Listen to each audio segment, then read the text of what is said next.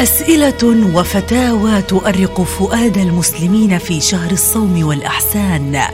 أجاب عنها أهل العلم والشريعة لتدخل على فؤادهم اليقين والاطمئنان.